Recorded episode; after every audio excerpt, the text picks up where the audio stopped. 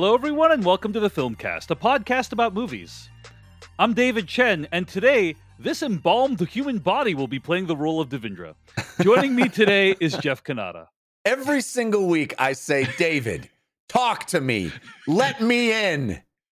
And every time it turns out like a horror movie. Those are, of course, all vague and oblique references to the fact that today on the podcast, we're going to be reviewing the new A24 horror film, Talk to Me, which is out in theaters right now. It's doing pretty well for a low budget horror film. I'm really excited to chat about this movie with you guys. Uh, and you guys, there's only one guy, Jeff Cannata, here on the podcast. Devindra is out this week. He's taking a much deserved, much needed vacation. He will materialize for the review, though. That's right. Don't worry. That's right. Yes. You will turn your head left to right, and then you'll suddenly see Devindra Yes. as part of our Talk to Me review. That review, by the way, was accessible early to patrons over at patreon.com slash film podcast. Uh, we try to div- give you reviews early whenever we can. Um, but in addition to that, you can, of course, always sign up for ad-free episodes and exclusive After Darks at patreon.com slash film podcast. Today, we got some, what we've been watching for you today. We got some uh, weekly plugs before we get to our review of Talk to Me. You can find more episodes of this podcast at slash filmcast at gmail. I'm sorry, at thefilmcast.com. Email us at slash filmcast at gmail.com and find us on Instagram, YouTube, and Twitter and threads at the Filmcast Pod. Now, uh, before we get to our what we've been watching today, Jeff, uh, let's uh, do a couple of uh, emails and posts that we're going to respond to. Specifically, uh, patreon.com slash film podcast, always a lively place for people to react to each episode of the show. And I wanted to read a couple of posts that people had written over at patreon.com slash film podcast in response to our last episode uh, in which we reviewed Teenage Mutant Ninja Turtles uh, Mutant Mayhem as well as Meg to the Trench. Maddox wrote in about our conversation about William Friedkin. Maddox wrote, just popping in to share some love for William Friedkin since this may be an appreciative group. Friedkin is one of the best movie talkers ever.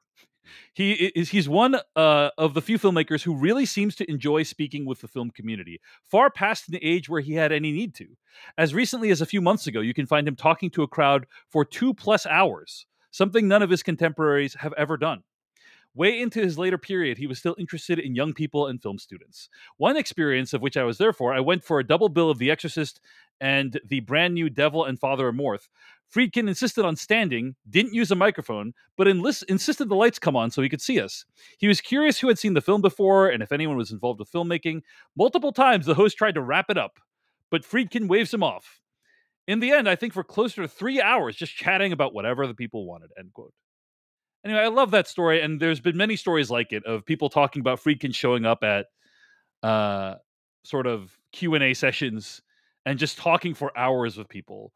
Uh, and he clearly had a love not only for movies, but like the communities that that create movie makers. Do you know what I mean? It's awesome. Um, and that's just a rare thing to see, you know, because most of the time, I think, um, with few exceptions, the filmmakers like they do the Q and A because they have to, and it's like a thing you have to do to promote a thing, you know, or Yeah. because it's like kind of a fun thing to do. But he like really loved it. He cherished uh those Q and A's, and cool. uh, that, that's wonderful. You know, especially he he probably loved those things probably about eighty times more than I do. Because they generally, because you know the words that send a chill down my spine at those things. This is more of a comment and not a question. yeah. Oh, yeah. Yeah. Oh, man. It's start a podcast, folks. Okay, if that, if you have a comment and not a question, start a podcast. Okay. I yes. The uh the Q and A session where it's just uh notice me.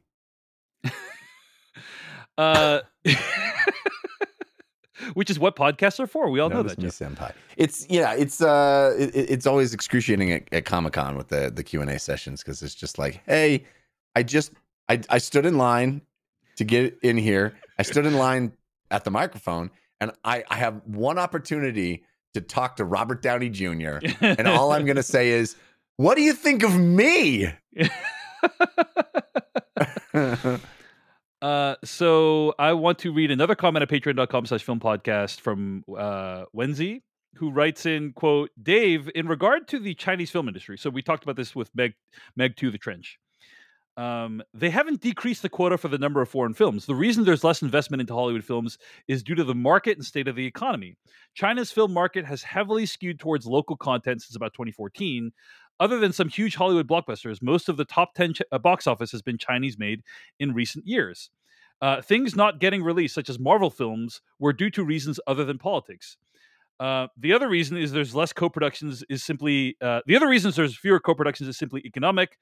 Uh, they haven't been that successful, and the state of the economy has been that there's less money to invest. End quote. So, uh, those are just some comments about uh, the in response to the comments I made about Meg Two, The Trench last week. Uh, it is a fact that Meg Two is one of the few areas of Chinese American cooperation that are happening right now. you know, in the world. Yeah. Uh, and but yeah, it's it's true that um, for a time it was like there was tons of movies that would get released in China from America, uh, and now for a whole complex, wide array of reasons, that's just not happening as much anymore. There's fewer movies from America being released in China. There's fewer co-financing productions uh, between China and the U.S. Meg Two is feels like a relic of a different era. But we can celebrate that between China and the U.S. There's one thing uh, everyone loves, and that's Jason, Jason Statham, Statham. facing off against gigantic sharks. You know, like that is a thing that we can all agree on. Okay. Uh, so thanks for the messages at patreon.com slash film podcast. Of course, you can always write into us there or at slash filmcast at gmail.com. We always appreciate all the commentary. Let's get to what we've been watching, Jeff Cannata. And this week, I want to bring back a segment that has been long dormant oh. on this podcast. Uh, it's called Dave's B Movie Corner.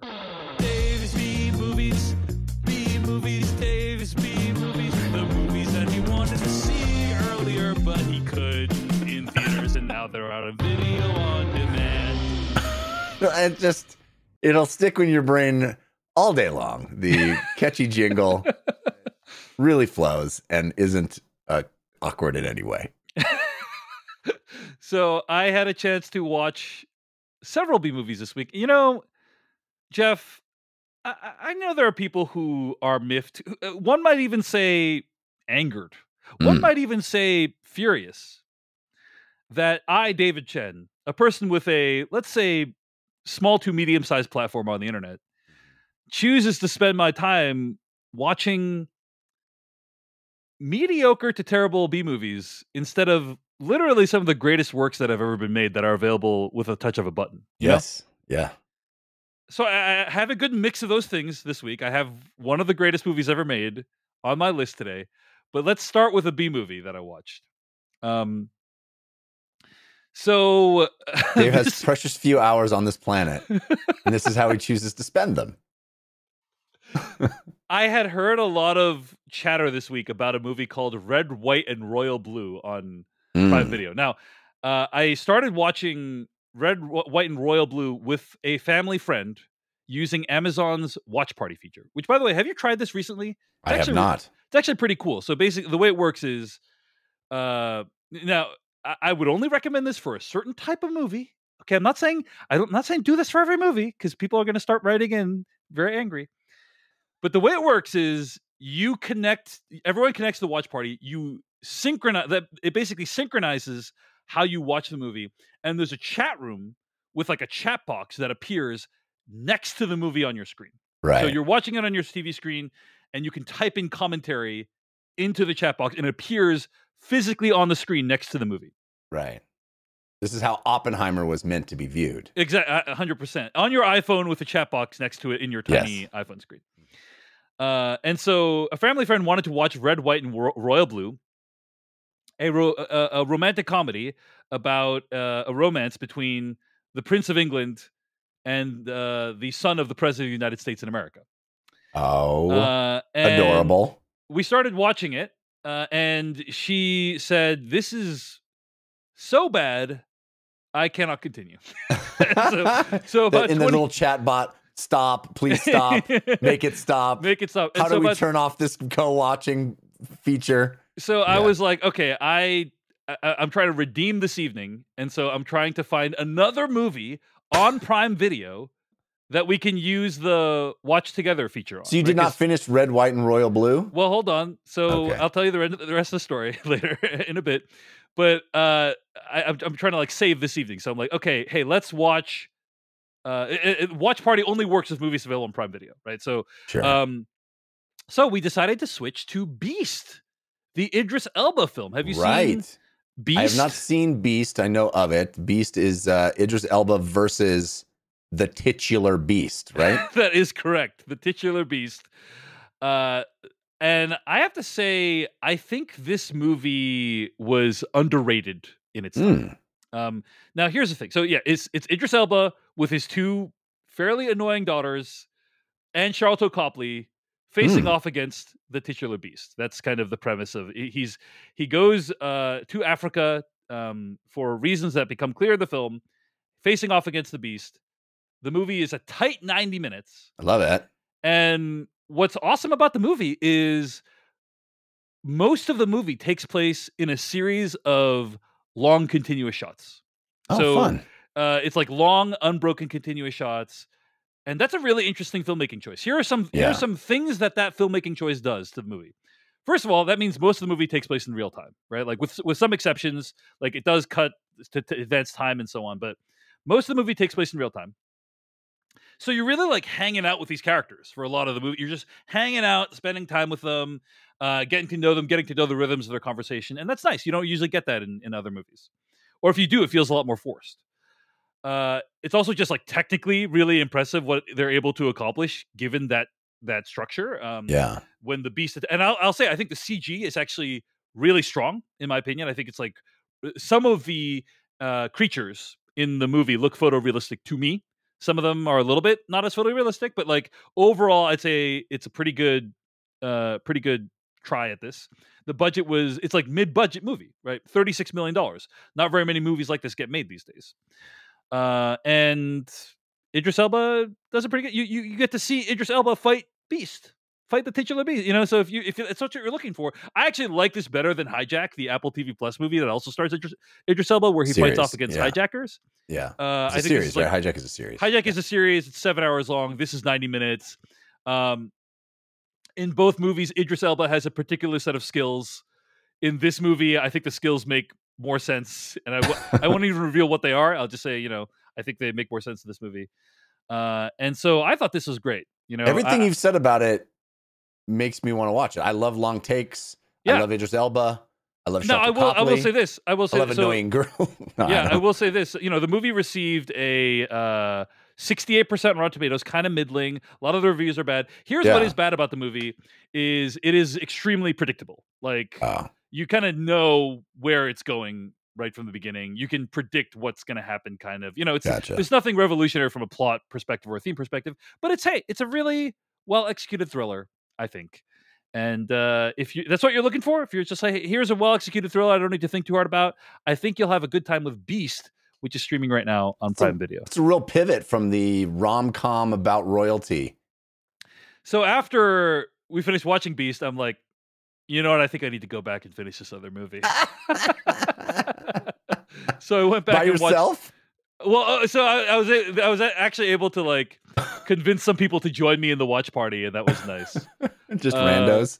Just you just posted a well, I, I convinced my the original friend because because we I don't know the fact that we'd already watched a good movie was kind of like it took Mm, the pressure off. You know, it was like, hey, we can, it, you know, if this ends up being terrible, it doesn't matter because we already had a good movie. Tonight, How you know much more did you have left of? One hour and forty minutes. So you had lasted like twenty minutes or ten minutes. What? What was it? That movie is so freaking long, Jeff. It's so freaking Yeah. long. Okay, well, I will talk about that uh, momentarily, but maybe if we get to it, if we if we have enough time to get to it. But uh, anyway, those are uh, that's one of the things I should say that I have been watching this week. Let's take a break for a sponsor. We'll be back with more of what we've been watching right after this. Now let's take a moment to thank our sponsor, ZBiotics. These days, I definitely have to think about what I'm going to do the next day if I'm going to have a few drinks at night. And uh, yeah, you know, I want to get up and take care of the kids and uh, get right to work. I don't want to have to deal with the after effects of a night of partying. That's where ZBiotics comes in. ZBiotics pre alcohol probiotic is the world's first genetically engineered probiotic. It was invented by PhD scientists to tackle rough mornings after drinking. Here's how it works when you drink, alcohol gets converted into a toxic byproduct in the gut. It's this byproduct, not dehydration, that's to blame for your rough next day. ZBiotics produces an enzyme to break this byproduct down. It's designed to work like your liver, but in your gut where you need it most. Just remember to drink ZBiotics before drinking alcohol, drink responsibly, and get a good night's sleep to feel your best tomorrow. I've used ZBiotics after a few family get togethers, and I have to say, it makes a huge difference the next day. I honestly didn't feel much the next day after having a couple drinks. Labor Day weekend is right around the corner, so make sure you stock up before the long weekend. Your friends and family will thank you. Go to zbiotics.com slash filmcast, that's Z-B-I-O-T-I-C-S dot com slash filmcast to get 15% off your first order when you use filmcast at checkout. You can also sign up for a subscription using our code so you can stay prepared no matter the time or the occasion. ZBiotics is backed with a 100% money back guarantee, so if you're unsatisfied for any reason, they'll refund your money, no questions asked. Remember to head to zbiotics.com slash filmcast and use code filmcast at checkout to get 15% off. Thank you, ZBiotics, for sponsoring this episode. All right, Jeff, tell us something you've been watching. Well, it was with great excitement that I saw that uh, one of my favorite shows of the last few years, Only Murders in the Building, is back for season three. Uh, it just sort of like crept up on me. I knew it. I knew it was coming. I knew it was coming. Then all of a sudden, it was like August eighth. What? Oh, amazing! Um, so my wife and I both adore the first two seasons of that murder mystery show, uh, and this season alongside the already luminous cast that they've got, uh, they've added Meryl Streep and Paul Rudd, which is like, come on, it's just it's just all star after all star. Now, um, are they playing themselves in the show? They are not. Oh, okay. Paul Rudd is playing a, a, cheesy Hollywood actor who has starred in some uh, very mainstream superhero-y type things, mm. but he's not Paul Rudd. That must be a, real. That must be a real stretch for him. Yeah, I mean, he's playing. He's kind of a kind of a douchey, kind of a you know uh, smarmy guy. Uh, so very much not Paul Rudd's reputation. Um, and Meryl Streep, David, it's like somebody got my letters. Meryl Streep is playing a wannabe actress who has failed to achieve anything her entire life. Like Meryl Streep, objectively one of the greatest actors in the history of cinema, playing a failed actor.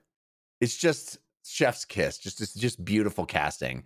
And I don't want to spoil anything uh, for the show. It is, you know, this is a murder mystery, um, but you have, um, there is a scene. I, will just talk vaguely. I, don't I won't spoil anything, but there is a scene in the first two episodes. They they debuted the first two episodes. That's all I've seen of the season so far.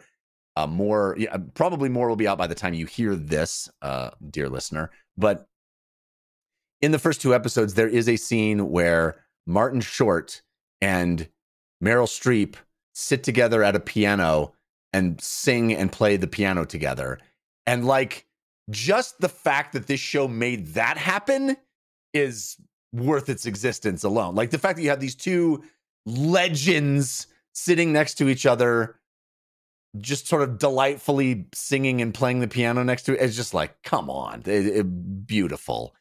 But also there is there is a moment and again I'll, I'll just talk vaguely but there's a moment where you have meryl streep deliver a monologue at an audition and it's just like oh she's a goddess. She is the best actor on the planet. it's and, and, the whole point of the scene is to show like, oh, this woman has talent, and to see Meryl Streep just stand in one spot and deliver a monologue like I've done and every actor has done at an audition a million times, and you're like, oh, she's just in another stratosphere of talent and skill. It is uh just extraordinary to see. But the show is just it's a delight. It's so fun clearly all the actors are having a blast it's it, you know it's setting up there's a, a, wonderful swerve in the first two episodes that i won't go into but it's just it the show is so smart it understands what it's doing and it's about podcasters so you know but eh, despite that it's still worth watching Only Murders in the Building. One of my f- very favorite shows. Half an hour, easy breezy. I'm laughing. I'm interested. I'm curious about the the murder mystery. The previous two seasons have had really satisfying, I think, mystery solves and Mhm. and revelations over the course of the season. I expect the same in the third season, and it's just it's just wonderful to see this level of talent brought to bear on what is kind of uh, goofy, fun. What's the what's the uh, line that your wife loves? Um, Peppy and cheap. peppy and Peppy cheap. and cheap. Not cheap. I am assuming. I'm assuming the opposite of cheap here, but certainly peppy and uh, delightful. I love Peppy and cheap, which is a line from the classic movie Soap Dish. For those who don't, uh, yeah. don't Kevin know, yeah, but- Kline, uh, Sally Field. Right? Wow, yeah, your Soap Dish knowledge impresses Jeff Cannata. Oh yeah. Great movie, great movie, Great movie. Um, Only Murders in the Building in the theater with my mom. Wow, I'm old. It was when Robert Downey Jr. was still like in his, you know, obviously in his pre Iron Man phase. Yeah. Um, but kind of playing, uh, playing the Robert Downey Jr. esque character, and Yeah. uh, he's great. He's great. So, um, anyway, let's uh talk about something else. So, Only Murders in the Building streaming right now on Hulu. I want to give bring up another B movie I've been watching, Jeff Cannata. of course you do. Look, sometimes you watch a trailer, you're like, wow, that's intriguing. I got to see this movie. uh, and also, the story behind it's also interesting. So, are you familiar with the Ben Affleck action thriller Hypnotic? Yes, I've actually been tempted. This is uh, Robert Rodriguez, right? That is correct. Yeah, That I've been tempted. You know, Robert Rodriguez, love. Ben Affleck, admire. Think is you know has tons of really great, Yeah. awesome stuff. Like dig that guy. Put those two together. I'm I've been very curious to check this movie out. So, Hypnotic was a movie that had a very troubled, not post production, but like a distribution process. Basically, their original distributor uh, imploded, as far as I can tell. So, they, it was originally supposed to get like a theatrical release, you know, lots of P and A, prints and advertising spending, like lots of, you know, and uh, that did not work out because the the distributor uh, went away, and so a new distributor had to take over, uh, and they released it in thousands of theaters uh, in May of 2023, so just a few months ago, but with pretty much no advertising support at all. So the movie tanked hard at the box office. This movie cost $65 million. It's one of those mid budget movies that I'm always saying they don't make it anymore and uh, because they don't do very well anymore. This movie made $8.7 million at the box office. So it's basically a, a massive disaster uh, at the box office. And it's it's a shame. Now, is the movie any good? Jeff, I'm going to talk about the premise of the movie, but it's largely encompassed in the title of the movie. so, um, uh, the movie Hypnotic, you know, and if you see the trailer, it's basically like these guys who like have the ability to like hypnotize you. Do you know what I'm saying? Like they go up to you, they're like, actually, I'm not carrying the money from the bank, you know, and then like you're like, oh, he's not carrying the money from the bank, and then you know, so you can easily rob a bank that way. You see, Yeah, yeah. um, and so it's about uh, people who have the ability to do that, aka hypnotics. Uh, and the movie trailer makes it seem like it's going to be like an action thriller, kind of Inception style. You know, there's there's actually a lot of Inception DNA in this movie, and there's some of that in the movie. I, I would say the movie is not great. I wouldn't really recommend it, but and, and I'm just gonna say this: I think it's mostly it's one of those movies that's very plot driven, and after you see the movie, you- you're like, oh, I don't really need to see that movie. Like, there's a lot of I'll just say there's a lot of reveals. Okay, there's a lot of, Yeah. hey, Well, did you know that this I is like a thing? that. That yeah, here, hey, actually, it was this the whole time, and that happens mean, like yeah. You could describe The Sting that way, and The Mhm. Sting is one of my favorite movies of all time. There you go. I I, don't would think this is rewatch qu- The Sting in a heartbeat. I don't think this quite lives up to the sting. It's probably one of those movies where afterwards you're like, wait a second, that doesn't make any sense at all. After you know, like it's one of those movies where it's like once the reveal, it's like, wait, but then why would they do that? You know, remember, um, Don't Worry, Darling. Uh, when Yes. you know there's a there's a big reveal in that movie. I'm not gonna say what Yes, it is, but it's like when you start thinking the about most it, clumsy way to do the thing that you want to do. it yeah. makes like no sense. Uh, why Yeah. did- you know? Okay, if I think even 30 seconds about this, like that Yeah. doesn't make any sense. right. Um, kind of a similar deal. Kind of a similar Oh. deal with Hypnotic. Basically, I'm saying is the movie saying, "Don't think about this"? right, right. And then you're Hypnotic is the "Don't Worry, Darling" of Ben Affleck sci-fi action thriller. Is what I'm trying to say.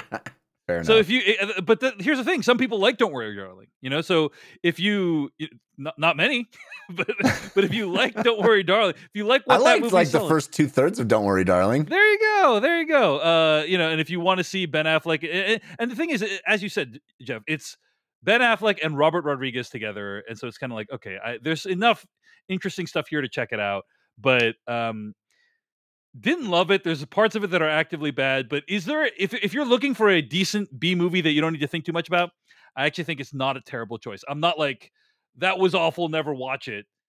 Um, Am it's I? the it's the hidden strike of Ben Affleck sci-fi action. Am I? Am I misremembering? Wasn't "Don't Worry, Darling" in your top ten of the year? No, Okay, no, I'm misremembering. Was it in Devindra's? I don't think so, Jeff. I don't know where you're getting that from. I don't know. I have a weird memory. You're that I- projecting. You're projecting on what I'm you wanted us to hypnoticing you. Hypnoticing you. You're- You loved it.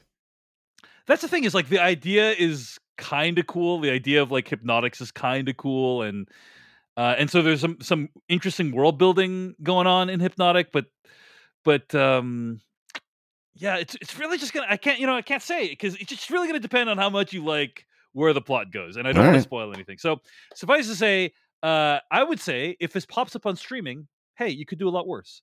I spent ten human doll hairs on it.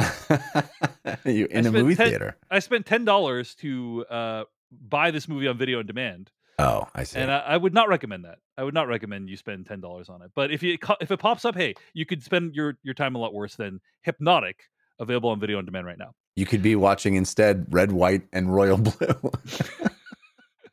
Jeff Cannata, what is one thing you've been watching? You, I'm actually super curious about this next thing on your list. I thought for sure you you would have already watched this. I, I honestly didn't even know. Is this out already? yes. Well, Oh. yes, yes.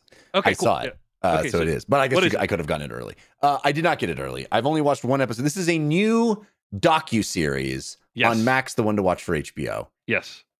It's called Telemarketers. I would say watch this at your earliest convenience. It is, do not miss it. This is David Chen catnip. This is, you are going to be so in. I am so in. I had an experience in uh, the you know the first few years that I was moved down to Los Angeles. I worked uh, at in not a, as a telemarketer, but in a phone room receiving calls. So this wasn't calling out, but I was working in a phone room receiving calls. But very similar aesthetic. You know, you got your little cubicles, you have your little headsets with your little microphones and ear, ear, you know, you got your headsets, you're on, you're receiving calls, you're talking to strangers all day. They're often rude and horrible to you. It is, I have that sense memory in my body of being akin to a telemarketer.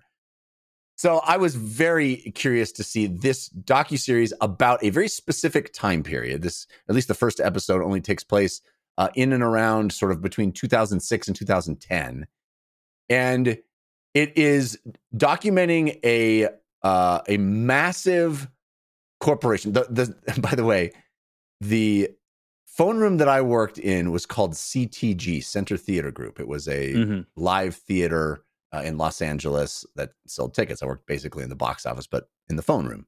CTG. This is about CDG, uh, a uh, a notorious uh, New Jersey based call center telemarketing group that would basically swindle people out of money. This was So a ma- is this a, is this a coincidence that they're named similarly? Do you think? Or yeah, but I thought it was pretty wild to me that yeah, yeah. you know yeah. CDG. They There's have like a type. They have a type of name they like. Yeah. Civic Development Group, I think is what they call themselves, which Mhm. is just a nonsense phrase for covering up. What- Mhm. Basically, the idea here is, and I got one of these calls literally two weeks ago, so it's still happening. And I'm sure you have, I'm sure everybody listening has experienced this. They would call and say, Hey, I'm calling on behalf of the Retired Police Officers Association or the Fraternal Brotherhood of Police Officers for New Jersey or for wherever you happen to be in. And we're raising money for fallen police officers or to uh, buy bulletproof vests for police officers or for the families. There over 100 police officers have fallen in the line of duty just this year. We're, we're raising money. And it was a complete scam. The This outside party would do that and they would pocket 90% of the money and give 10% to the actual charity Mm-hmm. and not and just completely swindle people on the money. But it gets crazier than that because the facility that they used, they packed full of the the movie describes it as people who just couldn't get any other kind of job. Mm-hmm. Uh, so they would go to halfway houses. Uh-huh. They'd find people who had criminal records and were having a hard time getting employment in any other way, and they'd let them come to this place and do whatever they want.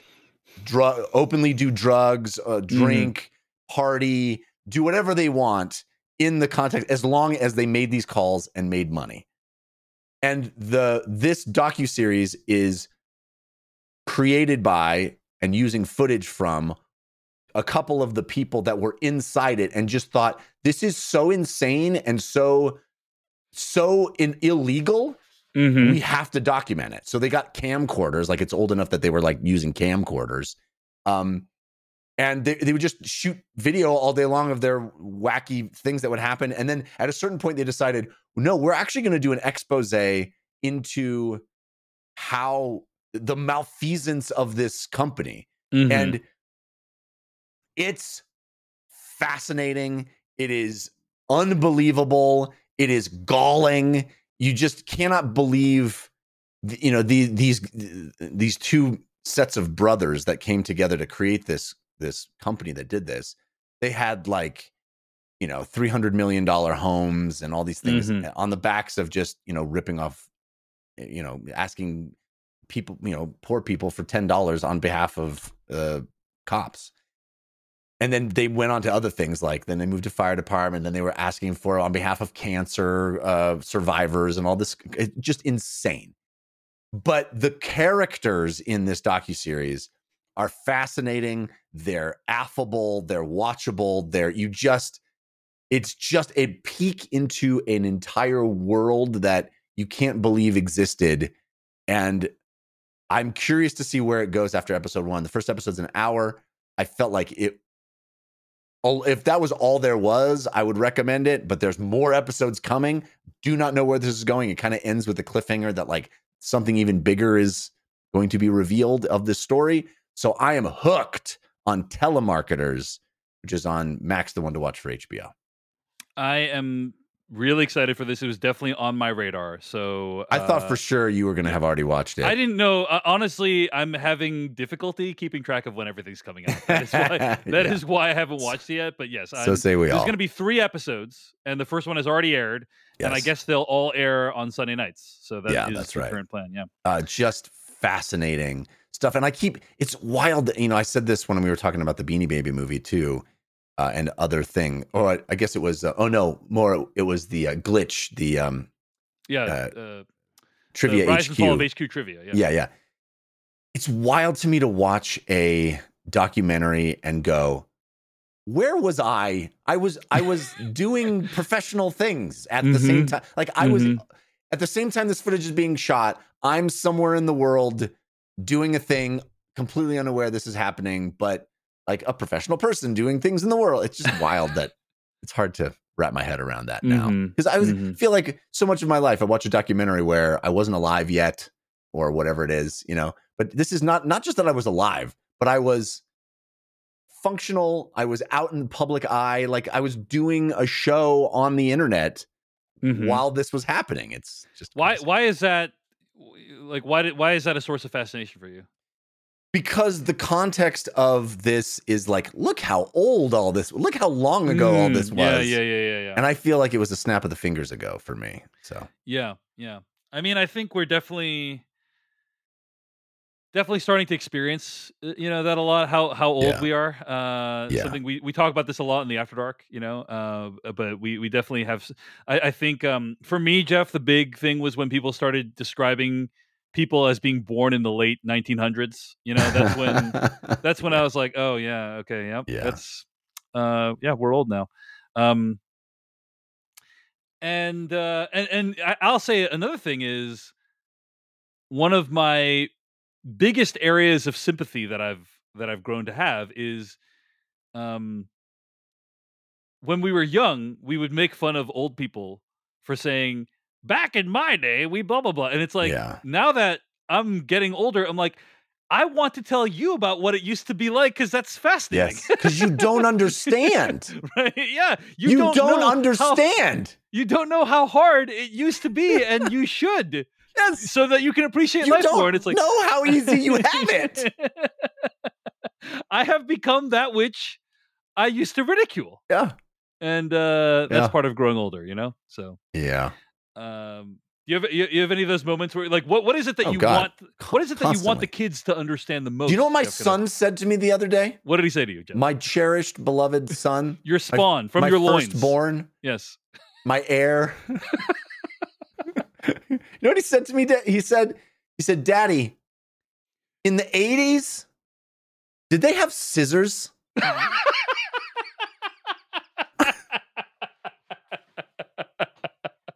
Scissors, David. I mean, it's a legit question. It's a legit question, Jeff.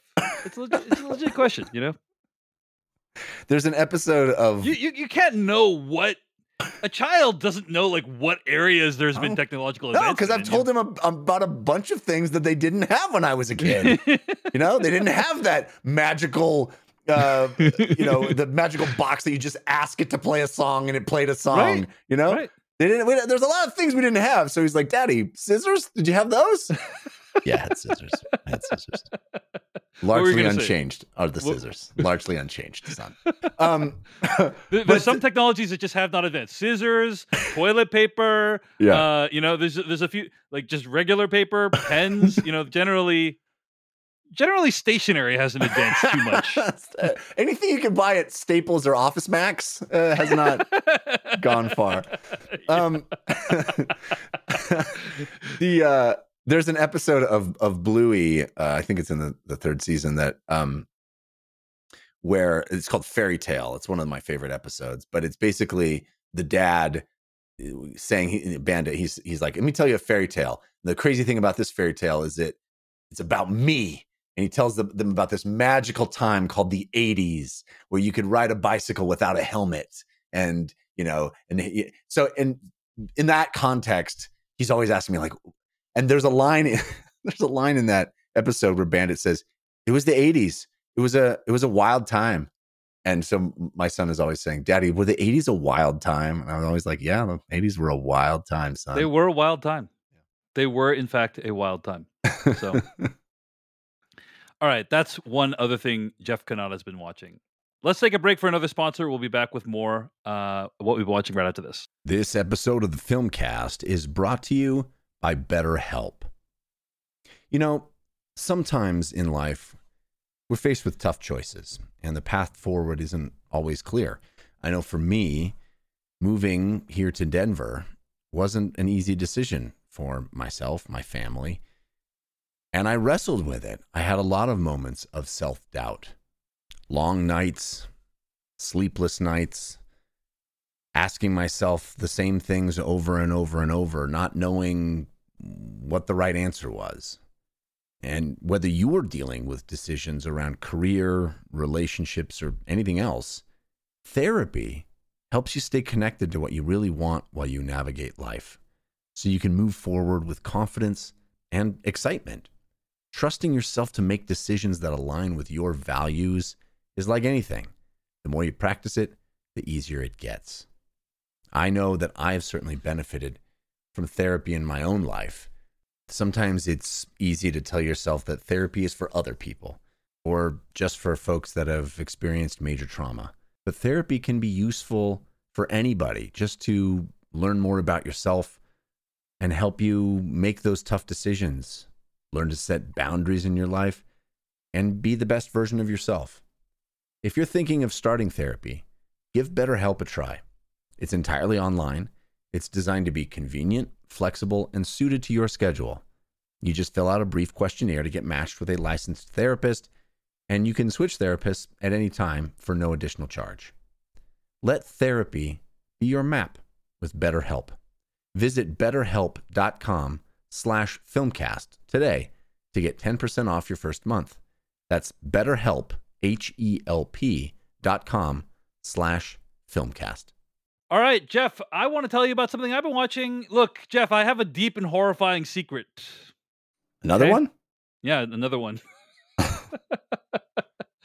um, and that is that until this week, I never saw Singing in the Rain to completion. Interesting. I mean, I think that's an easy movie to miss. There are some of the movies that are so ubiquitous in our culture that like actually sitting down to see them Right. takes effort because You know, I've like seen I've seen the musical numbers, I've seen clips, Yeah. I've read about it, uh, but I never saw the whole thing all the way through until this week. And good morning, good morning. I've slept the whole night through. yeah, uh, and I had a chance to watch it this week. What'd you think? and I thought it was awesome. It is an excellent movie. This is not Dave's B movies. This is actually like a really good movie. Uh, I understand why this movie is so legendary. I understand why it's inspired so many people, um, and and also I really wish I had watched it before I had seen Babylon, which Yeah. is like Yeah. heavily inspired by the movie because it has a similar kind of plot, yeah. uh, which is and directly place- references it over and over again. That's right. That's right. Yeah. Um, Singing in the Rain, obviously the 1952 uh, American musical romantic comedy. I watched it on on the uh, Apple TV streaming, right? So uh, I had bought it years ago, and then I watched it on Apple TV streaming. And I think there's like a 4K version of it on there, and I have to say it looks incredible. Like if you had told me this was filmed in the 80s or whatever, I would have said It like was a yes, wild time. Um wild time i would have i would have believed you but the the way they've restored this movie is it actually looks almost too good like there's there's detail you know how like uh when hd was first invented you would see people's like wrinkles behind their makeup Yeah, and it's like yeah. oh th- this makeup was not designed to withstand this level of scrutiny yeah. uh that's basically what it feels like watching singing i'm like this is too hd like i'm seeing details on these people's faces that i don't think i like even the original audiences back at the time would have seen. Um but anyway. This movie takes place during the transition in hollywood between uh silent films and the talkies as they were called. And it's about you know people trying to navigate that uh that transition but the plot is uh, not that great. I would say it's pretty threadbare. It's mostly just an excuse for Gene Kelly to sing and dance. It'd be amazing. yeah. And he is one of the most singular talents to ever have existed in Hollywood history. The physicality that he brings to this role is amazing. Uh, and obviously the the plot has a lot of resonance with, you know, uh, not only it, it, has a lot of resonance honestly with what's going on today. Uh, because just as they were trying to navigate this big techno- technological transition back then and to decide like who owns your own image who owns your own voice and so on uh, we are trying to navigate a similar thing right now in hollywood. Uh, there's sag aftra and the writers are on strike and ai a- another technological revolution you know is at hand. It's a big part of what there is anxiety about. So i actually think it, it continues to be very topical. But I thought the movie looked amazing. I was dazzled by the song and dance numbers. And I was in awe of the sheer quality of the filmmaking when it came to those numbers. Yeah. Uh, there's some just breathtaking sequences that I'm just like They weren't I- I- fucking around back then. I was just like, this is incredible. Like, this is mind blowing how good this looks, how incredible the staging and choreography is. And the thing that really annoyed me, Jeff, is how bad a lot of these musicals look today. like, I'm thinking of Cats or Chicago, or, you know, like Chicago, a really, I think it won Best Picture, if I'm not mistaken. Like, Yeah. Chicago, a movie that everyone widely regards as like, uh, or that was widely regarded as a very strong movie musical. But all these dance numbers in Chicago are like edited to hell. Like you can't Yeah. tell where anyone is in relationship to each other. Singing in the Rain takes place in like the musical numbers take place in uh, long, unbroken, continuous wide shots with dynamic camera movement. Yeah. They just had to do it. Who, they had to who do I have it. to beg? Who do I have to beg to make this happen in today's movies, Jeff Kana? You know, Yeah. like the, it looks so good, and I'm just like, why did we stop doing it that way? You know, I think um, I think La La Land actually. I was going to say, La La Land. Obviously, Damien Chazelle very heavily inspired by this Yeah. movie, and I think he brings that spirit with with him to La La Land, and so that's an exception, I think. Yeah. But if you look at other modern movie musicals, they don't trust the beauty of human dance and Right. human song and dance. They don't trust it. They need to inject all these like filmmaking flourishes to try to make it more interesting for audiences. But if you look at Singing in the Rain, it's like uh, you know, maybe audiences, maybe back in my day, Jeff, they just did it differently, right? Yeah. But maybe audiences today don't like that stuff anymore. But when I watch Singing in the Rain, I am dazzled by how good it looks and how amazing these song and dance numbers are, and uh, and you know how it still has a plot that, despite being fairly threadbare and you know, uh, I, I think uh, still resonates today. Ha- ha- has themes that resonate today. So I loved it. Jeff, you've obviously seen it before. It sounds like so. Like, Yeah, but back in college, I haven't seen it in many years. Um, what was your impression of it back then? Oh, it's. I mean, I'm, I'm not a huge musical fan, but you, it's undeniable the level of skill and and artistry that's on display in that movie. It's like, it was never my one of my favorite movies. Um, it didn't hit me in the way that seeing, for example, you know, Citizen Kane did. Um, Mhm, mhm. but it's still just you know you can't argue with. It's like watching a great Jackie Chan fight scene or, Yeah. or something, or like a John Wick a- fight scene. afterwards, your reaction is, "Wow, I can't believe like a human being Yeah, did they that." did that. Right. They- Yeah, they- did that. uh, Yeah. they you know all those people got together and did that it's amazing yeah So strongly recommend. You can buy it on video on demand. It looks great. There's a 4K disc too, I think, out there. Uh, so check it out. It's it's great. It's singing on the rain, singing in the rain, uh, and it's something that I caught up with this week during. you know the one of the movies that I, I saw very very late like that uh that hit me like a ton of bricks I, I just referenced citizen kane but the better reference there actually is it's a wonderful life Mm. i watched it's a wonderful life right around the time that uh the, the telemarketer movie was being recorded uh like in in the you know early Je- 2000s Jeff's gonna fra- just gonna Jeff is gonna frame all life events in relationship to when the telemarketer movie happened. yeah when now on. documentaries that i'm now watching are My are shot. son was born approximately three decades after Yeah. the telemarketer movie happened. one last dance episode of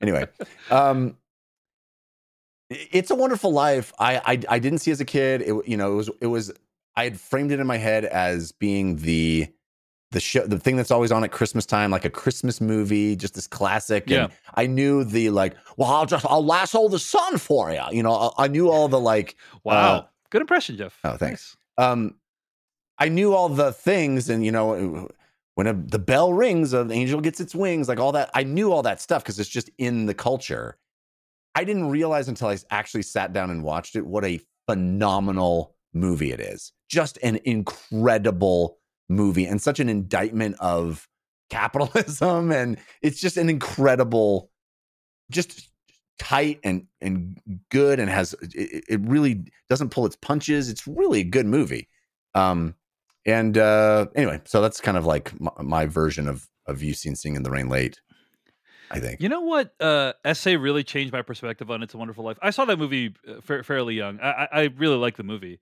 but there's a, there is an article that came out in 2008 in the New York Times called "Wonderful." Sorry, George. It's a pitiful, dreadful life.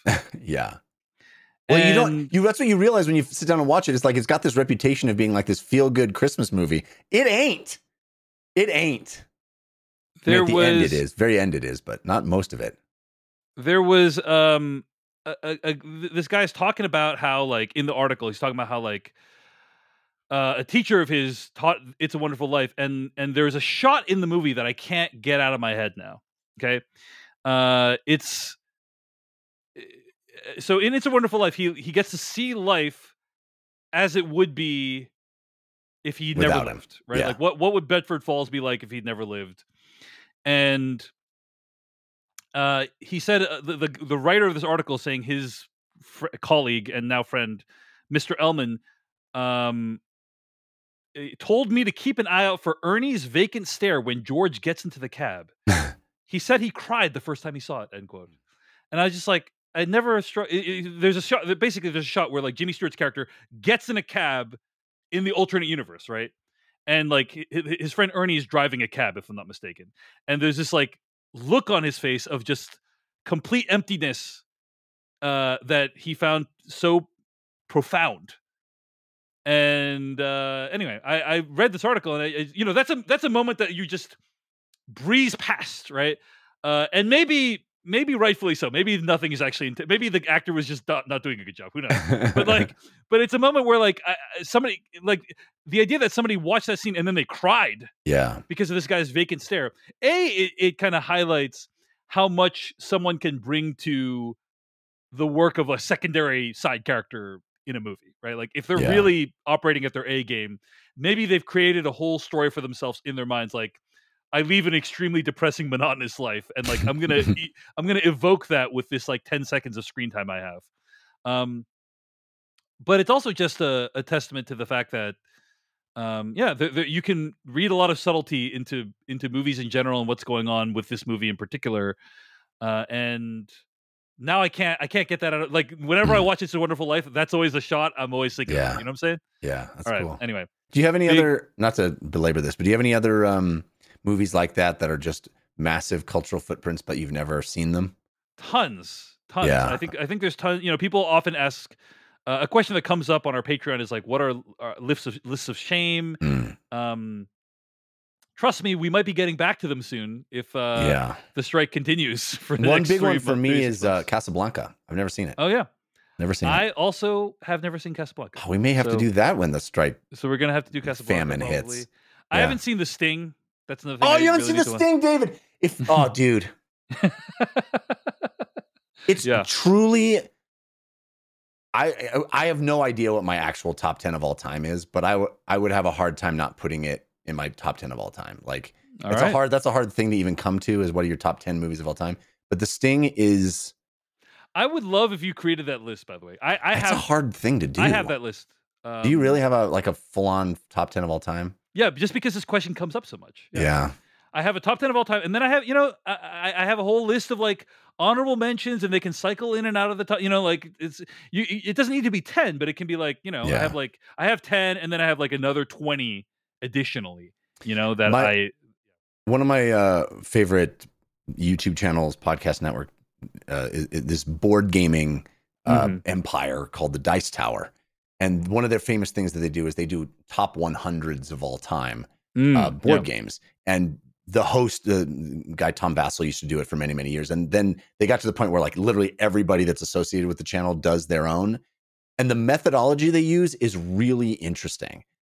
Tom Vasel will just make cards of all the games he's played, and then he'll start just doing one to one comparisons and be like, Hmm. "Is this better than this? Yes. Yeah. This better than this? Yes." And you just keep doing that until it like sorts itself, and then all of a sudden you end up with a top ten of all time or a top one hundred of all time, and you have a top ten because you, there's one that just keeps winning. It just keeps winning in all the head to head comparisons, and you get it to the state where you have a list. I thought that was a pretty cool way to do it because I think the idea of sitting down and being like, "What's my ten favorite movies of all time?" would be so daunting. It's like that website's Flickchart. Do you remember that? Yeah. That came out yeah, like well, we used to do we used to do a game called Versus on the Totally Rad Yeah, show where yeah, we, right. we just do the one to one comparison thing. But like to sit down and sort of systematically do it for as many movies as you can possibly do. I think I mean it would take a long time, but I think it would be amazing. Yeah. So to answer your question, tons of movies on my list of shame. Uh, I tried not to reveal them because every single one would prompt a reaction like what you just said for the sting. I know Um, I, it's so, but- annoying to hear that, but but the yeah, Sting it- has a very special place in my heart. Just know that I am deeply embarrassed and full Sure. of shame yes, about yes, my list of shame. Yes. It's not. Yes, I'm not proud of it. I'm not like oh, I'm never going to watch The Godfather. You know, like yeah, um, you you can't be more disappointed in me than I am in myself. absolutely. Yeah, I Every day I go to bed, I'm like, and that's still on my list of shame, and this still on my list of shame, And and, yet, this still on my list. He makes time to see Hypnotic and Red, White, and Royal Blue. See, I already lampshaded this, Jeff. I already, I already Yeah. brought that up early, so you can't make fun of me. I'm like Eminem at the end of Eight Mile. Okay. All right, uh, Singing in the Rain. That's one thing I've been watching. Jeff Cannata, hit us up with something you've been watching. Well, I checked out the new season of Hard Knocks on uh, Max, the one to watch for HBO. Uh, it- this, if you aren't aware, is a docu series uh, that goes inside training camp for an NFL team, and they've been doing this for a number of seasons now. And it's always a big deal. Which team are they going to pick? Well, Mhm. this year is pretty juicy because they picked the New York Jets. Mm-hmm. And if you're not following sports ball, uh, the New York Jets very famously uh, signed the biggest free agent in the entire league, uh, Aaron Rodgers, who is going to be a Hall of Fame quarterback, uh, formerly with the Green Bay Packers, left the Green Bay Packers. Where was he going to end up? Where was he going to end up? Well, he joined his old coach Nathaniel Hackett at uh, in the at the New York Jets.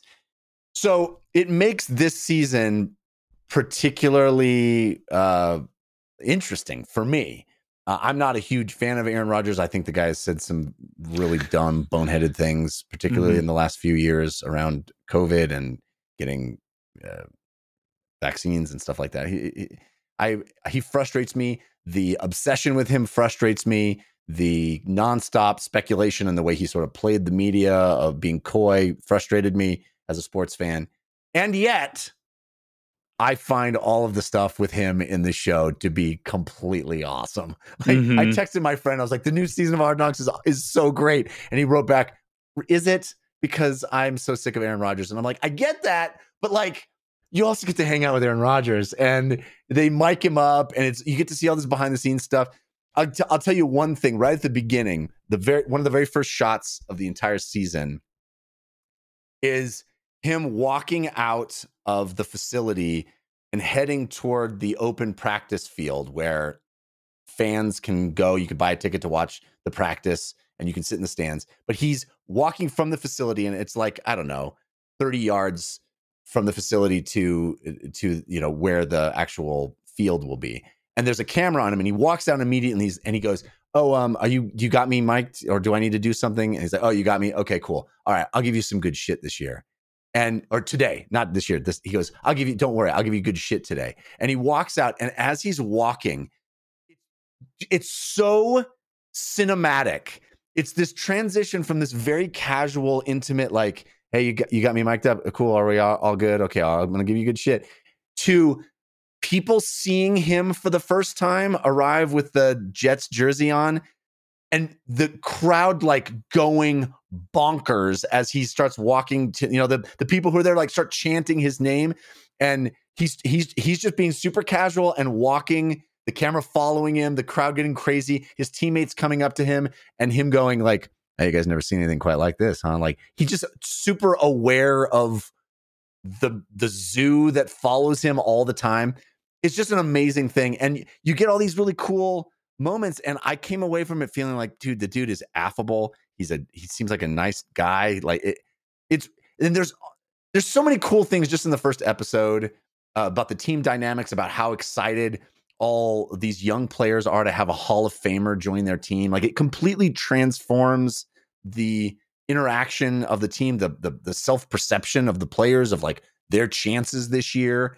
Uh, they talk about you know the backup quarterback that was formerly the starting quarterback, this young kid, this young draft pick they had a few years ago, how he's sort of taken a backseat role to Aaron Rodgers. It's just interesting. And there's this great moment, you know, Liev Schreiber does the voiceover for Hard Knocks and has done for uh, it's uh, you know long time.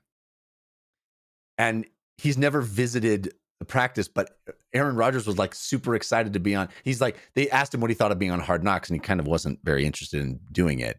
But he said, well, at least I, you know, maybe I get to meet Liev Schreiber because I love his voice. And so in the first episode, they have Liev Schreiber, they bring him in, and it's just the coolest thing. It's, it, I don't know. I love the show. I'm an NFL fan, even though I realize how problematic it is on a number of levels. Um, but I, it, it's a really cool how the sausage is made behind the curtains look at uh, professional sports at the highest level, and in particular, this level of how you know there's very it's very rare to have a Hall of Fame quarterback at the top of his game or near the top. I mean, just maybe starting the decline slightly, but just still at a very, very high level. Join a new team and seeing that dynamic play out is it's pretty juicy watching. So I recommend Hard Knocks if you have any interest in that at all. Uh, and that's on Max the One to watch for HBO. You Yes. know, Jeff Cannata, I also watched a football documentary this weekend as well. Oh, I saw uh, Untold Johnny Football, which is about Johnny, Johnny Manziel. Manziel. Yeah, you know I've I've met him and hung out with him Oh, nice. because Well, he worked for. They don't show it in the documentary, unfortunately, but he worked for fan controlled football. Like Oh, they nice. just stopped the they stopped the documentary before the next chapter of his life, which was working with me, David. Mm-hmm. Mm-hmm. Mm-hmm. Yeah. Well, uh, uh, according to the documentary, he's hung out with literally everyone. so Yeah, yeah. I don't know. Fair enough. I don't know that. Uh, I'm sure that he that remembers me. I'm sure he Uh, uh, remembers. The Johnny Manziel doc did uh, a really great job of describing Johnny Manziel's ascension. Like I, I had, I basically did not know who Johnny Manziel was uh, before I watched the documentary. Uh, and the documentary does a pretty good job of documenting his ascension, uh, his rise, and like the biggest kind of moments of his career. Uh, not as good of a job documenting what happened afterwards, uh, Right. which didn't go as well. And it, That it devotes point. like 10 to 15 minutes Yeah. to like all the terrible things that happened to him and i think that stuff was really really underserved in Mm. the documentary so uh, all that said if you want a a documentary I, I generally like the untold movies like i've watched several of them i think they're all very entertaining like they're all uh the way they use archival sports footage really gives you an appreciation of the beauty of the games that they're talking about. Um re- when you know whenever you're watching a documentary about any any of the people it's like wow they're always showing like their best moments on the court or in the field and it's always like amazing i'm like oh i understand why this person's a big deal you know? Uh and you understand why johnny manziel aka johnny football is a big deal but uh not as comprehensive as it could have been unfortunately so uh pretty entertaining and definitely a good primer if you don't know who johnny manziel was uh but i suspect most people do already so anyway that's untold uh, Johnny Football, which is about Johnny Manziel.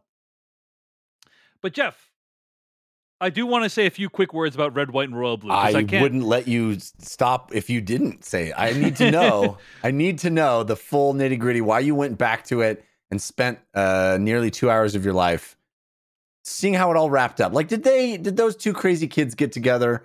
Can you possibly be the son of the president and the daughter of the son? Uh, what is it? I don't know. The yeah, princess. the Prince, Prince of England. Prince, Prince, of England. It's, okay. it's a gay love story. Can you possibly be? Can it make it work with all that? All the baggage that those two things bring. There is an article at Vulture uh, with Rachel Handler and Jackson McHenry called "The Brain Breaking Dissonance of Red, White, and Royal Blue." And I love Rachel Handler. I think she's an amazing writer. And honestly, I watched the movie just so I could read that article. I also, I also uh, thought Myles McNutt over at Episodic Medium did an amazing job, uh, a thorough job writing this up. Uh, Red, White, and Royal Blue on Prime Video. It's based off of a very popular novel, and I would summarize the problems with this movie in two ways. Number one, it feels like every single character in this movie is in a different film. Uma Thurman plays the president of the United States in this movie. So you get to see Uma Thurman acting in a thing again. That's nice. But at what cost, Jeff? at what cost? Uh, Do you think that has- if uh, if they you know if they're trying to ratify a new law uh, and she vetoes it, they call it they call it Kill Bill? it's a little, little bit strained, a little bit strained. That's good though. It's good. They should have called this movie Pulp Fiction, if you know what I'm saying. They should have said this movie had a Gattaca. No, that doesn't make any sense. Oh, man. I don't even know what that means. Okay, so um, so Uma Thurman is uh, is the president of the United States, and she also has an extremely thick and possibly terrible Texas accent throughout most of this movie oh, which by the way her son does not at all uh so okay whatever that happens. um that happens uh the uh the son alex uh, of the president of the united states he's in this like quirky romantic comedy basically. Yeah. And Prince Henry, his love interest, is kind of in this serious psychological drama. That's kind of so uh that that part of it like really feels like it makes no sense and all these tones kind of clash and don't gel in a good way. But the other big issue, Jeff, is it's based off of a book. The book is very well regarded, and it has a lot going on when it comes to uh, these characters' coming out journey, right? And, and like the journey they took to to come out and recognize their own sexuality, all of which is pretty much completely missing from the show, you know, or Oh. uh, uh, the movie. Like the the the movie removes any nuance whatsoever, and and shoves this sort of sprawling interesting, nuanced story into this two hour film uh, in a way that feels like it does not honor the source material. And uh, so, so I've been led to understand after reading extensively about it. So those are the big issues of the movie. It is, I would say, a pretty subpar romantic comedy. That's what I would describe it as. But there's some some some good representation uh, going on, and also Uma Thurman in a movie again. What? But at what cost? what? What was there one thing that made you bail on it initially? I think the dialogue is really Mm. terrible. Yeah. Uh, wha- one of the big issues of the movie is that the son of the president is supposed to be like 21 years old, but he's played by someone who is 31 years old, who looks like he's 35 years old. Hmm.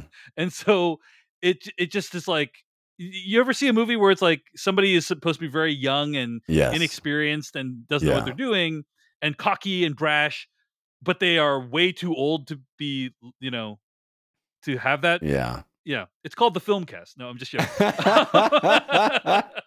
Fair. um. So yeah, that, that it was kind of the dialogue is really really rough. You know, it's very on the nose. It's not clever. It reads like somebody tried to copy somebody else who tried to copy Aaron Sorkin, basically. Yeah. Yeah. So, red, white, and royal blue. Not a fan. Although, uh, I will say this: as with Hypnotic, as with Beast, not as bad as everyone says it is. like Okay. people are like, "This movie is horrible." I'm like, "It's it's a inoffensive kind of bad." Well, actually, not inoffensive. It's a mildly offensive kind of bad gay romantic comedy. You know, that's that's what I would describe it as. But like people people are like really up in arms about this one, and I think it's just it's it's moderately bad, and that's about it. You know, it's not like I wish I had a more interesting. Wow, this was a horrible story to tell you here on the podcast, but I don't. So anyway, You watched the whole thing. I watched the whole thing. I had I watched 20 minutes of Red, White, and Royal Blue, switched to Idris Elba's Beast, and then watch the rest of Red, White, and Royal Blue. And by the way, that is how I'd recommend you watch the movies. it's, the- it's called the machete cut. yes. All right. Uh, well, that is what we have been watching this week. Let's take another break for a sponsor. We'll be right back with more uh, on the Filmcast right after this. All right, let's do a couple weekly plugs.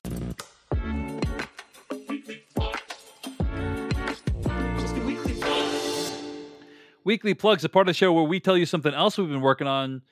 I want to give a plug to my free newsletter, Decoding Everything at decodingeverything.com. Last week, we passed 100 days of the writer's strike, uh, which is officially now longer. It officially makes this strike longer than the last writer's strike was, uh, which is unfortunate. And it also looks like there's no end in sight. It does Yeah. not. Uh, there is some progress being made. There's some meetings happening, but it doesn't look like they're really close to a deal of any kind. So, looks like this is going to be going on for quite a bit longer. Yeah. Uh, and I decided to take stock and look at what's happened in the last hundred days. You can read all about that at decodingeverything.com. Jeff Cannata, what's your weekly plug? I do a video game podcast. It's called DLC uh, alongside Christian Spicer, who may be uh, known to folks who listen to Dave's other stuff because he's teamed up with Dave uh, before, been on the podcast here before.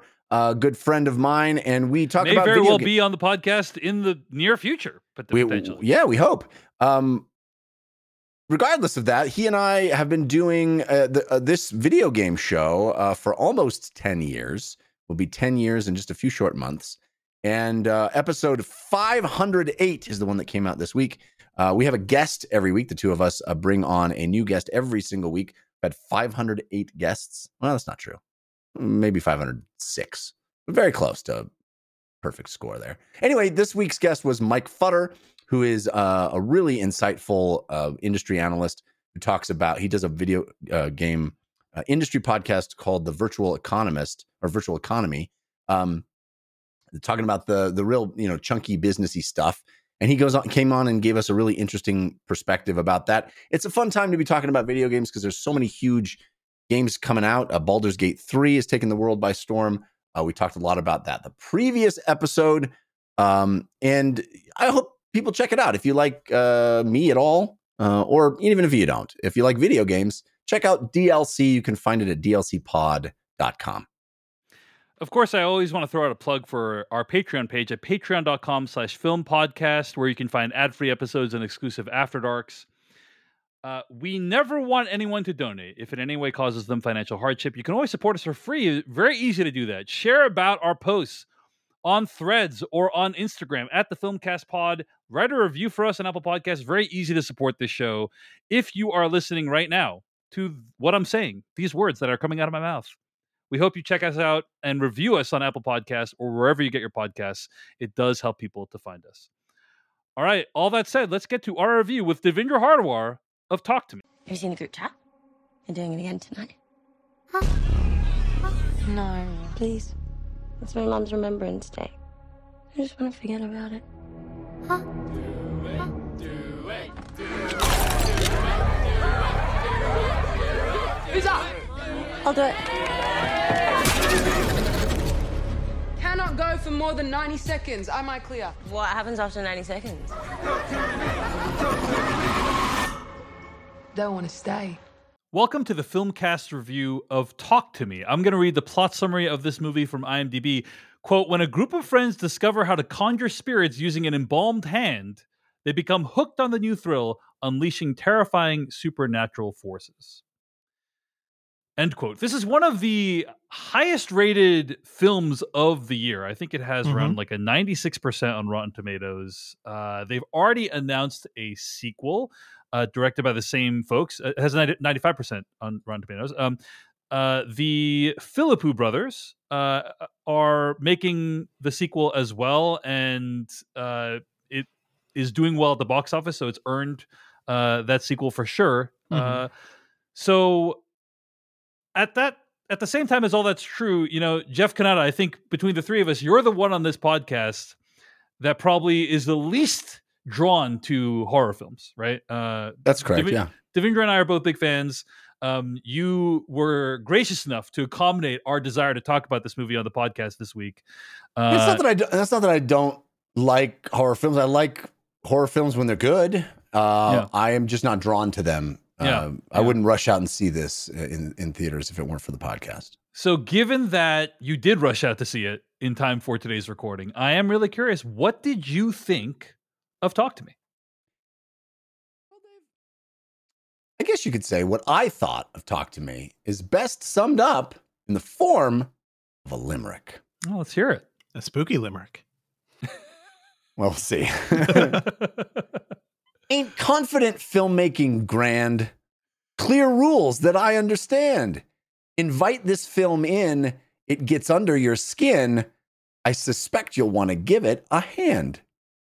Nice. nice. Give it a hand like applause, not yeah, like I guess, help yeah. it out, right? Yes. Right? Yes. Applause. Yes. Applause. Um, I thought this movie was phenomenal.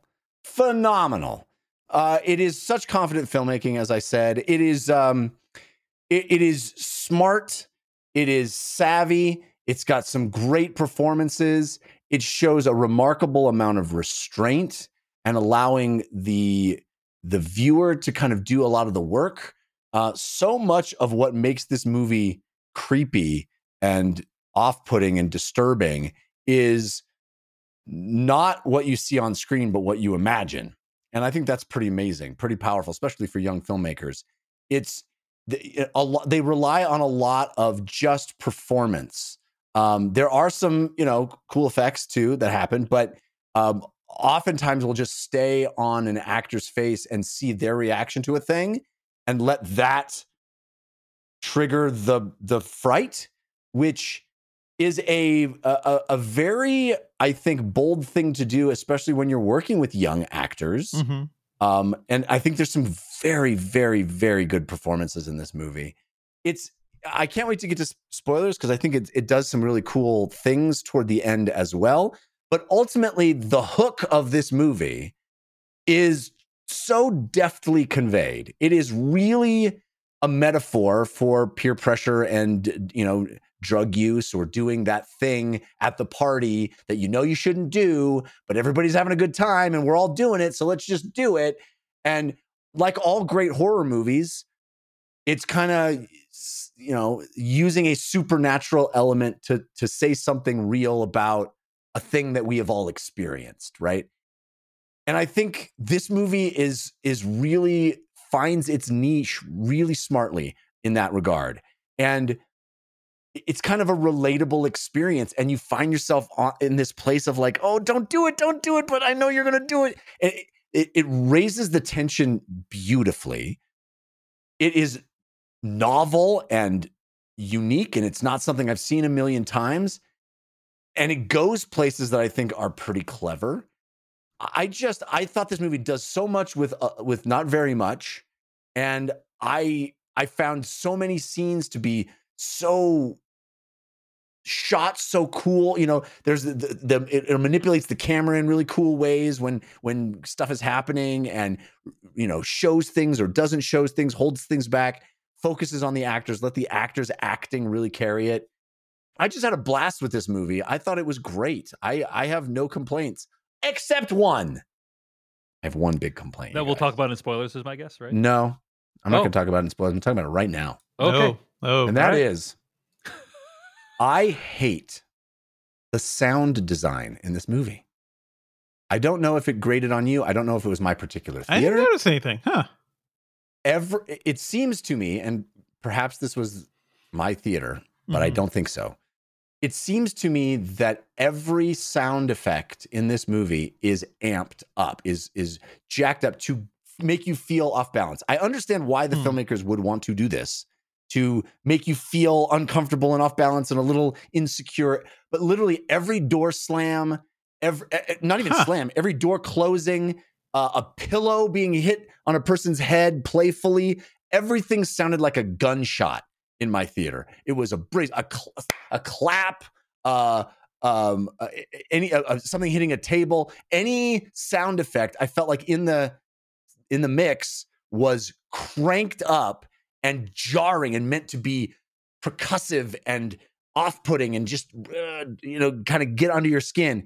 And I feel like it's such a cheap way to achieve that sensation and it was it really bothered me Oh, it was constant like everything maybe you guys didn't experience it but i i really it, i felt like the movie was strong enough it didn't need to Hmm. rely on cheap tricks like that Yeah. and so i disliked that Yeah, I didn't notice that at all. Yeah, I didn't. I didn't have that experience as well. maybe it but was I'm my sorry. theater Um, yeah, Mhm. I'm sorry that you had that experience, Jeff. Was it at a sp- like a particular kind of screen, or was it a normal like? Uh, Maybe it you shouldn't have chose the D box screening, Jeff. Oh no i went yeah I, I went to the uh shove it up your colon theater chain? No i i went to i went to a, a theater. I've seen many movies at I, Weird. the, amc right near my house. Yeah. it was in the the digital projection with with good sound. It was like Mhm. a nice you know reclining seats. It was nice nice nice theater. I've seen a bunch of things in. And it it wasn't like the rest of the movie was like that. It was literally just the sound effects. Hmm. the sound like everything felt juiced. Everything felt amped. Like just the like the somebody walking into the house and closing their door was like "Gah!" and i was like geez it's just meant to it was like nails Hmm. on a chalkboard to me but everything that's else weird. about the movie i enjoyed Devindra Hardawar, your thoughts on Talk to Me?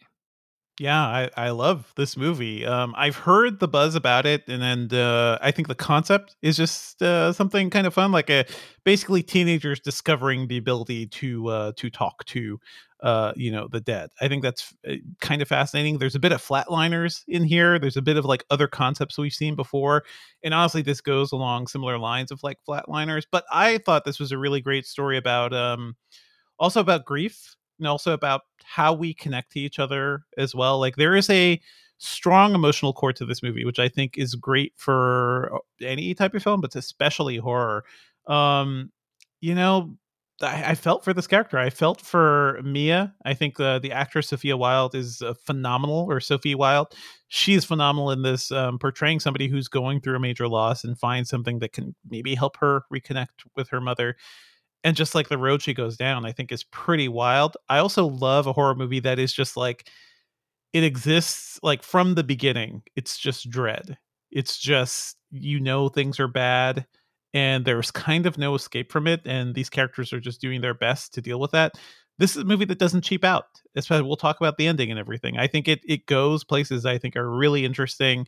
Um the restraint it shows like you're talking about jeff i think is really cool because one thing we could say uh, outside of spoilers is like we never see what other characters are seeing um like when they're holding the hand when they are supposedly seeing spirits. We never see what other people are seeing outside of uh outside of mia we only see her vision so there's a lot of cool stuff and that really locks us into her as a character too. I thought the dy- dynamic she has with her friends just felt so natural and realistic they all just feel like felt like teenagers felt like teenagers or college kids and it just felt so relatable um you know there's a sequence where they just like go ham on this thing and i thought it was that was just like so wild that they are just like leaning so far into this and it's shot so well it's definitely confident like you're saying jeff um yeah i love this movie and i'm so glad that they just like were like yes a sequel please because i also think it leaves us in a place where i kind of want to see what else they have to do in this world yeah The other thing I'll say real quick is that it also made me reflect on the fact that, man, it must suck being a teenager these days mm-hmm because literally every dumb thing you do is recorded forever. Yep You know, like eh, eh, it's it's eh, ubiquitous to have. You know, the very very first scene in this movie is you know uh, people just filming the crazy thing that's going on, and I know that there's lots of things in my past, in my as a teenager, that I'm very glad were not recorded because, uh, and I, I like the movie kind of acknowledges like that's the reality for teenagers right now is that whatever you're doing, whatever dumb, stupid peer pressure moment you have, yep it, somebody's going to be recording it. I completely agree with you guys. I love to talk to me. I think this is filmmaking of the highest order. Uh, every component of this movie comes together in such a great way. The actors, mostly a group of certainly uh, actors that are largely unknown in the United States. Uh, I- think they do a phenomenal job. Really, the only person I recognize from this movie is Miranda Otto, yeah uh, but who is fine. But she's is, playing a very tired mom i yeah, totally understand She's her. like yeah. a minor role in the movie. Uh, Yeah. she's, she does a great job, but uh, it's really about Sophie Wilde and, and all the other people in the cast. They all do great. The filmmaking choices are really phenomenal. Uh, I have seen a lot of stuff in my time watching horror movies. Yeah. And this is one of the few movies where the sense of dread is so palpable. Like I uh, I did the thing where I'm like not focusing on the screen or I'm covering my eyes because I was so scared at various points of what was happening in this movie, and that's only because uh, these filmmakers know how to create tension. And I was also a big fan of the world building. You know, uh, ex- slowly ex- how the rules of this thing are explained to you, how it functions. Um, I think a lot of movies struggle to get that balance correct of like, oh, we're just going to tell you all the rules up front, or we're going to give you all the details way at the end. You know, like and Or there's no rules at all, unfortunately, sometimes. right and, and- Yeah. and it just doesn't it doesn't feel quite right like the way in which you're getting information and the screenplay which was written by danny philippou and bill hinzman uh does a great job of i think parceling out the information so you always feel like you're learning something new you always feel like um you're in this process of discovery along with the characters so I I had a great time with this movie. It's one of my favorite movies of the year, and I think what's so great about this movie is, um, it's one of those movies where you sit down with no expectations, right? Even if you've seen the trailer or not, like, uh, just you, I, I don't know who these filmmakers are. Like, I, they're big on YouTube, but I I was not familiar with their work prior to now. yeah Um, I'm not familiar with most of these actors. Uh, this is not based on existing IP, as far as I'm aware. So it's just like uh, uh, you, you sit down for this experience that's like completely fresh, and it completely knocks you back because of how amazing it is. hmm Uh, so Also, Love the movie. Yeah. the origins of this, I think, are just really interesting because it was based on a short film uh, by Daley Pearson, who was a producer and writer on Bluey. So Mm, just yeah, like the yeah. the the chart to get to this movie is just such a wild ride. yeah. I think Yeah. it's fa- fa- fascinating. Yeah, All right, folks. Shall we talk about a few spoilers for Talk to Me? Let's do it. Here we go. Spoilers for Talk to Me starting right now. I thought up an ending for my book. It makes no damn sense. Compels me though. I didn't come here to tell you how this is going to end. When I buy a new book, I always read the last page first. That way, in case I die before I finish, I know how it ends. You can't handle the truth. Inconceivable. I came here to tell you how it's going to begin. There's a, a few filmmaking decisions I want to highlight Mhm. uh, in the spoiler section. First of all, uh, opening scene, great sequence. Uh, I think it's all done in one long continuous shot, if I recall correctly. Mhm. Uh, and that really does help in this case. It gives you a feel like, hey, you're you're trying to follow this character as he's trying to find, I think, his brother, if I recall correctly, right? Yep. Uh, and you're following him in real time. There's like a party going on. It's very disorienting. Uh, then he breaks down the door, which I thought was a really nice touch because whenever I I don't know if you guys do this, but whenever I watch an opening sequence, I'm always thinking to myself, what are the things they have to reset if they mess this up? yeah, yeah. and uh, you know he breaks down the door, and it's like, oh, that's a, if I hope they got that right the first time, because if not, th- this would have been a huge pain in the butt. Uh, and then of course he gets stabbed, like that whole he gets stabbed, and that whole sequence I thought was just uh, really well done. A, a great intro, a shocking intro, and then it's I think at least an hour or like 45 minutes until we come back to it to explain what's Yeah. going on. Yeah, How it it's such a great, all. Yeah, it's such a great yeah. cold open. I hear the directors also have shot like a little bit of stuff around that character too. Mm. So like there there is some prequel stuff that we may see at some point. Yeah, yeah, yeah. So love that, Devindra. You you Mhm. described the section where the characters are going ham. That was the moment in the Yeah, movie it's like this is where I was like, "This is incredible." Where basically there's a scene where it shows all the uh, the characters uh, doing the thing where they connect to the hand in rapid succession, and it's shot like basically like a music video. Mhm. Uh, Well- well, and I think yeah. the cool thing is that the the the unexpected, unintuitive thing is that the idea of con- connecting with the dead is euphoric.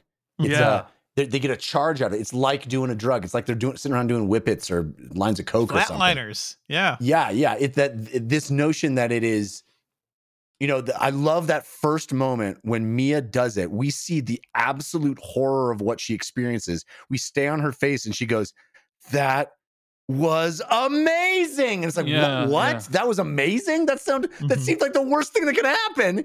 You know, she's all she almost stays in longer than ninety seconds. You know, she gets on the brink of, and yet she loves I think she does it. stay in longer than 90 seconds the Mhm. first time, if I recall. Yeah, yeah, yeah. yeah. Yes, but the but the idea that she comes out of that thinking that was awesome. I can't wait to do that again. Yeah. And then you and then you know which feeds into the sequence later that you guys are talking about of everybody wants to get a shot shot at it. Everybody wants to try it. So we're all sitting around doing shots. We're all sitting around doing something we shouldn't be doing. Mhm. But it's amazing. We're all having fun.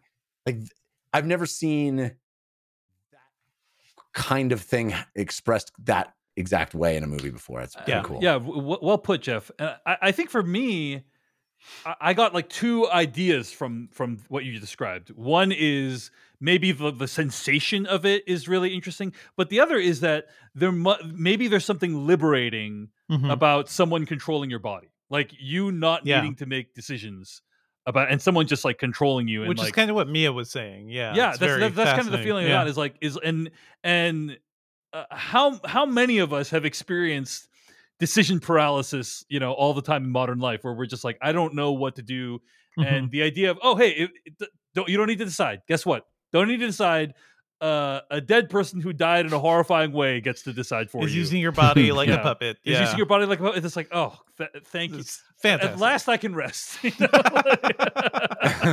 you some- know, um, some people talk about like when they go flying, they feel like they, they it's they don't have control, right? It makes them anxious. Weirdly, I just feel like chill. I'm like, oh well, I'm not in control of this plane. I can't do anything about this. So we got delays or whatever. So okay, I guess Yeah. we're doing that. I do like that the cap off to that scene is uh is the younger kid. Uh, it's Riley doing it and just getting absolutely messed up. I think that that was is such a, I a couldn't- shot I couldn't- chaser. Yeah, I couldn't watch that. I was Well, like, the yeah, part so where he upsetting. pulls on his own eyeball. Yeah. Oh, that was oh Ugh. It's just so, So, it- upsetting. it really does a good job of like setting up the euphoria and then consequences Yeah. really, really well. Mhm. So good. Yeah, and it's such effective use of special effects too, in the sense Yeah. of like, uh, they they don't have the budget for like massive creatures and big blue beam in sky, whatever. But the idea of like a, a creature possessing you and causing you to self harm is so horrifying that you know. Yeah. Uh, The- yeah, I, I, it's so cool how the first time, the very first time, she says, uh, Mia, we, it's the Mhm. first time we see anybody do it. Mia does it. She sits in the chair. She says, "Talk to me." I love that it is instantaneous. Yeah. Every Mhm. time it's instantaneous, they immediately see it, yeah, and we see that like grotesque, kind of bloated. yeah, You yeah. look like a drowning victim, kind of like Yeah. just horrific for just a split second. And then they never need to show us Yeah. that happen again. Like all we ever need to see from that point on is the is the next the kid in the chair reaction Yeah. saying, yeah. saying, talk to me, and then seeing it. And we we do all the work, and it's Yeah. so rad. Like a, I think a lesser filmmaker would feel the need to show us the ghoul, the ghost, the, Yeah. the demon that they're seeing each time. And yet I love the fact that we just they just rely on the kids changing their Mhm.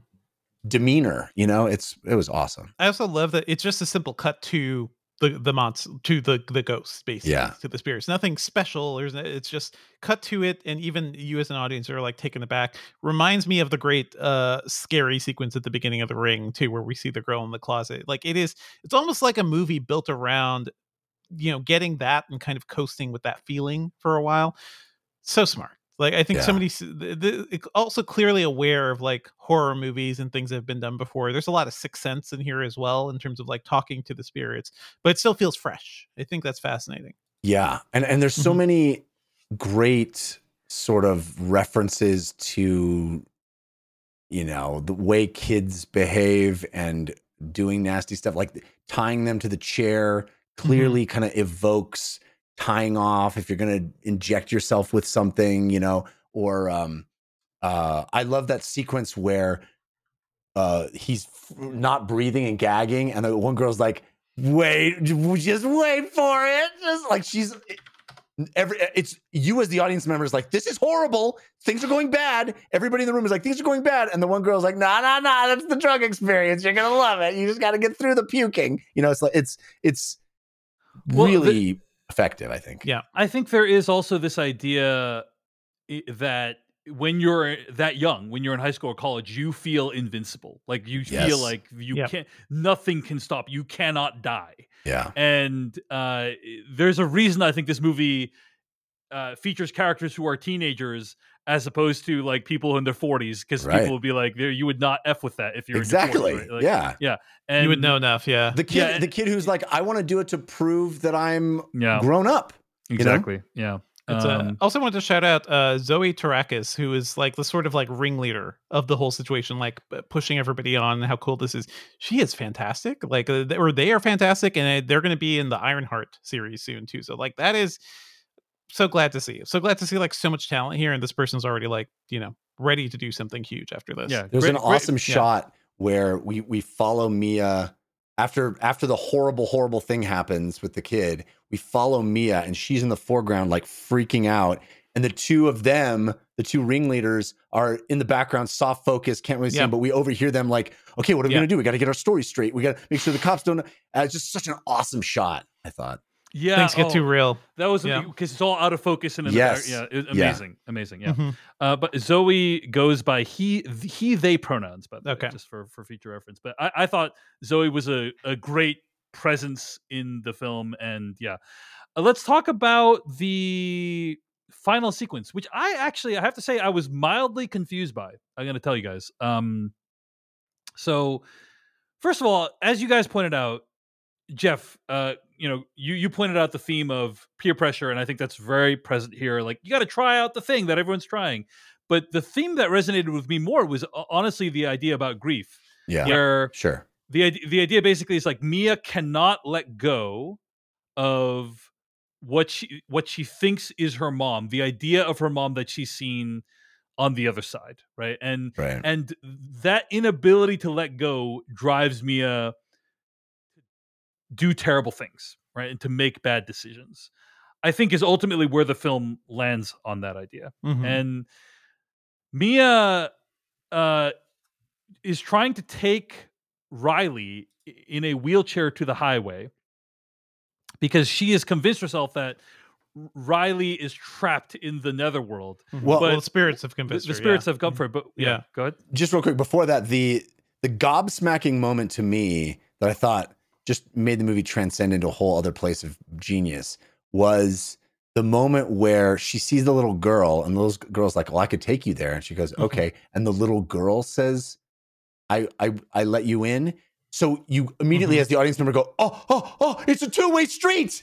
Yeah. You can go into them." Mm-hmm. which was like blow my mind and i'm really hoping the sequel kind of because now we i mean we're in spoilers now we now Mhm. we know mia is dead the sequel can literally be her taking over living people mm-hmm. Yeah. and and and and vice versa like it, i loved i loved that moment where all of a sudden she's brought in uh so that's what you know how it's revealed that he's Mhm. in this like but I endless feel like any a lesser movie in many other horror movies, like she would survive. Like she would do the Right. thing to save the kid, and uh, you know, Yeah. robbed your uncle at the end. Whereas So- now, like she she's dead. Um, d- did she kill her father? I forget if like we see. yeah did he, she, did, she, yeah, I think stabs he- her. i think or he's did he okay recover at the end Yeah. So everything we saw at the end is her like in the afterlife, basically. Yeah, at the, So from the we see a moment bunch of she things. Yeah. steps Oh, out okay. into traffic, I think the rest Yeah. of the movie is the afterlife. Right. Her, or at least her. I mean, she also is looking at things that happen on Earth during that time. Yes. Yeah, She sees Well, she sees the family It's like her, vi- like her as a wandering spirit. Yeah, going she's, Yeah. she's a Yeah. wandering spirit at that point. Yeah. and she does see her father. So like, Okay. I think okay. that's your interpretation. Like her, your interpretation is her father survives. Yeah, when she stabbed him, I was like, "Oh, this movie is just like going." Well, she like stabs him in the throat. My Yeah. interpretation was that he was dead, but That's dead. well, but we, dead, fi- dead. we see um Jade we see him in find hospital. him. Yeah, We see Jade find him alive, Okay, yeah, that's right? true. He, Yeah. she, I would Jade assume walks you've in lost and a he's lot of blood by then. and he's yeah. he's holding Yeah, the yeah, yeah. thing. And yeah. Yeah, so yeah. I feel Mhm. like if the movie wanted to make sure we knew he was dead, she would Mhm. have found him dead. That's fair. Mhm. That's fair. And then, so then, presumably, then our interpretation of the end is that when she sees her father in the hospital, that's like her, her actual father on the real world, and he just doesn't see her because she's a ghost. right? Exactly. Yeah. So, uh, she, she- uh, Mia is walking Riley to the highway, uh, and it's a great tense sequence because you're like, one of my bummers around these kind of horror films is the idea that like when the person like Miranda Otto, what she does in that situation is like if there was no supernatural things going on, Miranda Otto's actions are very reasonable. Yes, Where- absolutely. Where she's like, "Oh yeah, I, I overreacted. There, you know, Yeah. You're actually trying to just find your own family within us, and that's fine. You know, but in fact, Mia is the danger. She is the danger, and so uh, she walks Riley down to the highway, and uh, they try to convince her to push Riley into the highway. Then we kind of cut to this amazing shot from like a bystander car that like needs to swerve out of the way and then crashes. And That shot's I- I- amazing. yeah. I think Mhm. the interpretation is that Mia throws herself into the road in place of Riley. Yeah. right? Yes. that's kind of what Yes. what happened. But uh, she makes the right decision. yeah, she makes the correct decision. Yeah, yeah.